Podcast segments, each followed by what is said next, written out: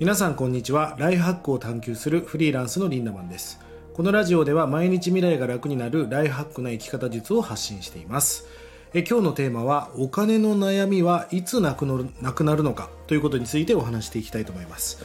いや僕自身もですねもう若かりしき頃は金さえあれば幸せになるんじゃないかと。まあバカで無知だったんでもうとにかく金を稼ごうと。もうお金さえあれば幸せになれると思ってね追いかけてきました。まあお金は大切ですよ。綺麗事だけじゃなく。だけどお金だけではやっぱり幸せになれないんですよね。今日はお金ってどのぐらい稼げば悩みがなくなるのか。そして何をしていけばいいのか。そんなお話をしていきたいと思います、えー、僕がですねある時ある億万長者にこんな話を聞いたことがあります。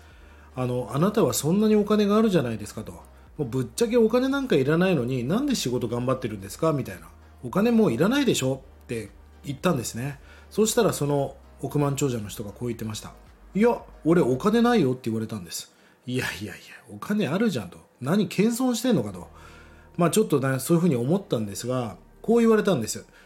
お前もお金ないだろと。ないですね。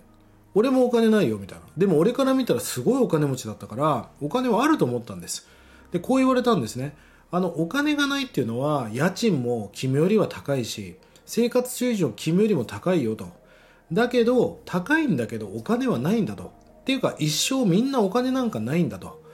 もうずっとお金はないんだよっていう話をされた時にその時ピンとこなかったんだけど今は超明確に分かります。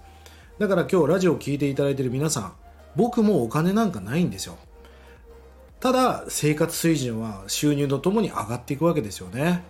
大切なことは何かっていうとお金がない時からお金の管理をすることなんです。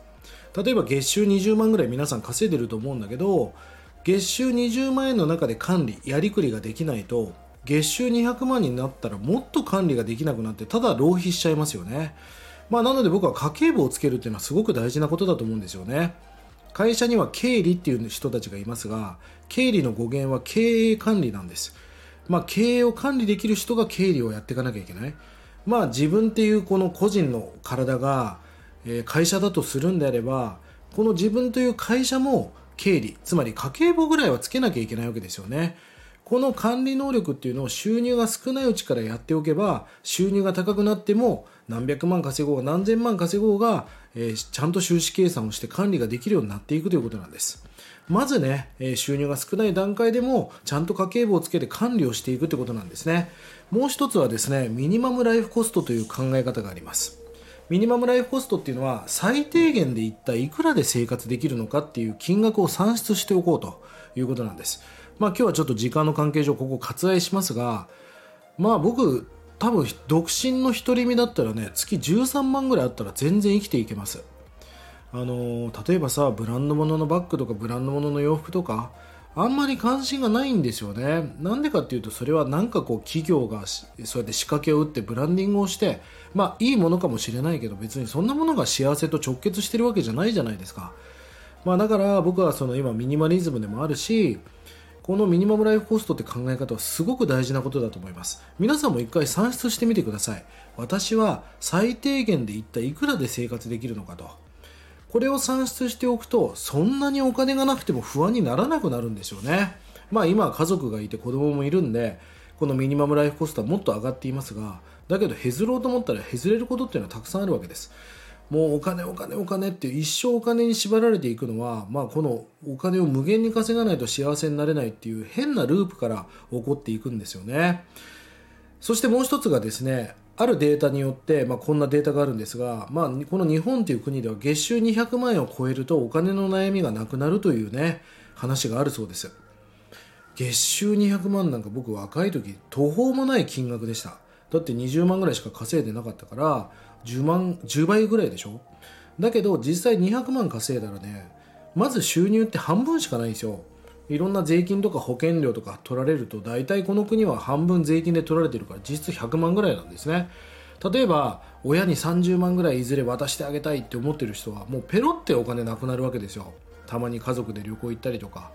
だからね月収200万ってぶっちゃけ大したお金じゃないんです。20万の人からしたら200万って途方もない金額に見えるかもしれないけどただこの月収200ぐらいがあると家族が倒れたらどうしようとかえー、子供が留学に行きたいって言ったらどうしようっていう不安が全部なくなるそうです。まあだから僕はあまり難しく考えずにぜひ皆さんはね月収200万を目指していただきたいなと思っております。まあ今日の話をまとめるとですねお金っていうのはいくら稼いでもないんです。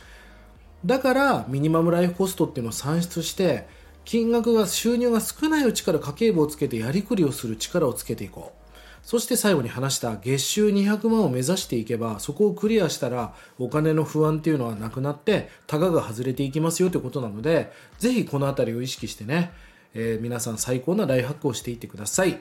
1日30円で学べるオンラインサロンライフハック研究所。1年後の未来をより良くするための動画や音声コンテンツを毎日更新していて過去のコンテンツも全て視聴可能となっています。ぜひこちらもご参加いただければと思います。それでは今日も素敵な一日をリンドマンでした。まったね